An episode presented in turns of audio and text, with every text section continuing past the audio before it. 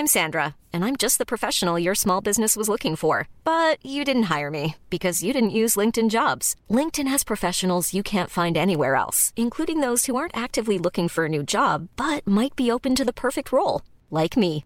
In a given month, over seventy percent of LinkedIn users don't visit other leading job sites. So if you're not looking on LinkedIn, you'll miss out on great candidates, like Sandra. Start hiring professionals like a professional. Post your free job on linkedin dot com slash people today.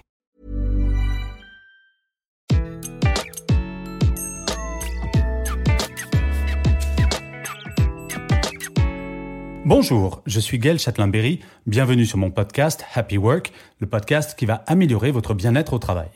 Cette semaine, j'ai décidé de vous parler de sourire. Et oui, pour passer pour un bon pro, faut-il vraiment tirer la tronche du matin au soir ou au contraire, quelqu'un de souriant en permanence est-il un ou une meilleure pro ? La question est légitime et je dois bien avouer qu'à l'époque où j'étais étudiant dans mon école de commerce, il n'y avait pas beaucoup de cours de sourire. L'idée était plutôt d'être sérieux, en se prenant au sérieux. Et oui, les années quatre-vingt-dix n'avaient pas que du bon et on se marrait pas tous les jours. D'un côté, si je suis trop souriant, je peux passer pour un aimable crétin, sympathique mais pas très sérieux. Et de l'autre, si je ne souris jamais, je risque de passer pour un désagréable grincheux. Vous allez me dire que la solution est simple à trouver. Il faut se situer dans le juste milieu, le bon équilibre entre le crétin béat et le grincheux perpétuel. Eh bien, au risque de vous décevoir, non. Pour Shawn Achor, auteur américain né en dix-neuf cent soixante-dix-huit, l'une des figures majeures de la psychologie positive et auteur du best-seller The Happiness Advantage, plus vous gardez un niveau d'optimisme élevé, plus vous avez de chances de réussir. Selon lui, seuls vingt-cinq pour cent du succès des vendeurs, par exemple, sont liés à leurs compétences techniques. Les soixante-quinze pour cent restants dépendent de leur optimisme, de leur confiance en eux et de leur capacité à entrer en connexion avec les autres, notamment les clients. Vous imaginez, seuls vingt-cinq pour cent du succès sont liés aux compétences techniques. Oui, je vous l'affirme, il faut sourire le plus souvent possible, autant que faire se peut, au travail, et ce pour deux raisons principales. La première, c'est pour vous. Les études sont unanimes à ce sujet. Sourire libère de la sérotonine et des endorphines, les hormones du bien-être. Bon, jusque-là, rien que très banal, car il semble évident en tant qu'être humain que nous ayons une légère préférence pour le rire plutôt que les pleurs. Alors tout d'abord, je vais vous parler du sourire forcé, celui qui n'est pas créé par une bonne blague ou la bonne humeur naturelle. C'est probablement ce qui est le plus étonnant, c'est que de sourire dans une situation qui ne prête pas à sourire va également vous aider. Ainsi, dans une étude publiée dans le Journal of Pain, en deux mille huit, il est montré que les patients qui se forcent à sourire durant une opération douloureuse ressentent moins la douleur que les autres. Une autre étude, menée par un chercheur de l'université de Groningen, prouve que les sujets dont l'expression faciale est contrainte par l'utilisation de stylos tenus par les dents sont moins affectés lorsqu'ils sont soumis à des images stressantes. Et oui, le sourire forcé a également un impact positif sur notre cerveau car il semblerait que ce soit l'action sur certains muscles de notre visage qui déclenche la sécrétion des hormones du bien-être. J'ai fait le test personnellement. Après avoir appris une mauvaise nouvelle, je me suis forcé à sourire dans le miroir pendant quelques minutes. Je ne dis pas qu'en quelques instants je suis passé d'un état de tristesse à une joie incommensurable, bien sûr, mais clairement cela a fonctionné.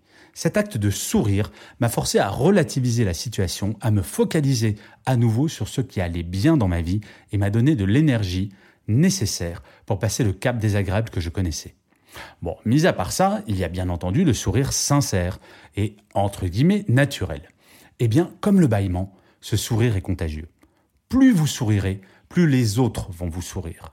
Essayez dans un premier temps dans votre vie personnelle.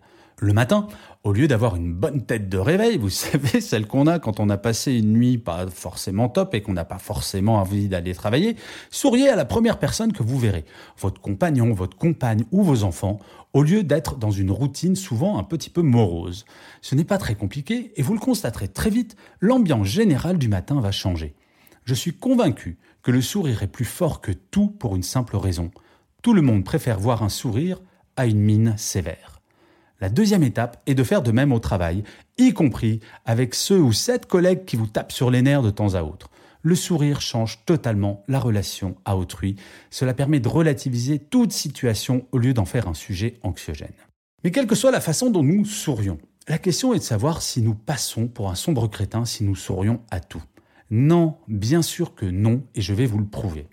Imaginez, vous devez assister à une réunion extrêmement sérieuse sur un sujet complexe, voire anxiogène.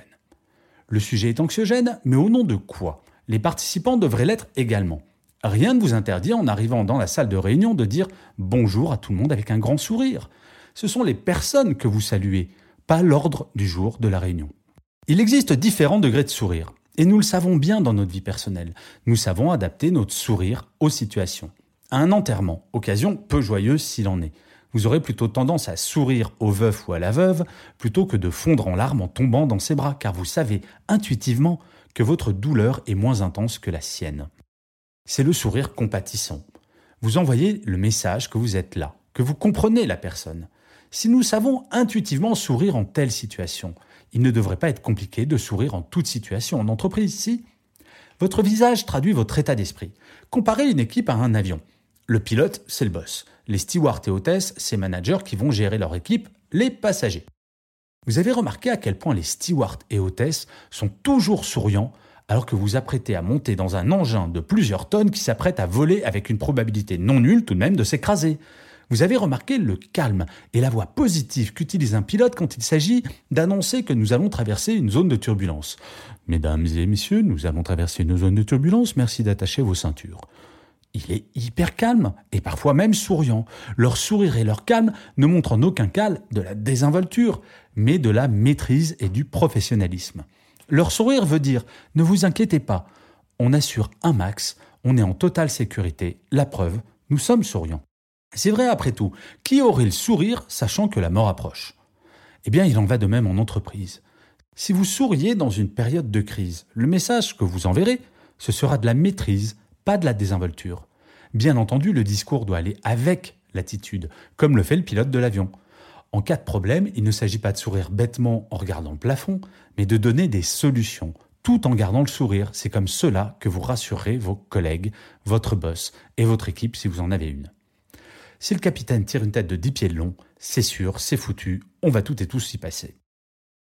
Alors je dirais pour conclure que oui, sourire en permanence n'est pas simple, je vous l'accorde. Mais tout est question de points de repère et de progression. Pour vous, comme pour les personnes avec qui vous travaillez, si vous souriez dix pour cent de plus chaque jour, cela aura un impact. À l'instant où vous auriez envie de râler en faisant la tête, essayez de sourire à la place, en faisant passer le même message de mécontentement. Petit à petit, vous verrez, votre bien-être progressera et celui de vos proches également. Et ça, franchement, c'est top, non ? Et comme d'habitude, je finirai cet épisode de Happy Work par une citation de l'abbé Pierre qui disait « Un sourire coûte moins cher que l'électricité, mais donne autant de lumière. » Je vous remercie d'avoir écouté cet épisode de Happy Work. Je vous dis à la semaine prochaine et d'ici là, prenez soin de vous. Mom deserves the best, and there's no better place to shop for Mother's Day than Whole Foods Market. They're your destination for unbeatable savings, from premium gifts to show-stopping flowers and irresistible desserts. Start by saving thirty-three percent with Prime on all body care and candles. Then get a fifteen-stem bunch of tulips for just nine ninety-nine each with Prime. Round out Mom's menu with festive rosé, irresistible berry chantilly cake, and more special treats. Come celebrate Mother's Day at Whole Foods Market.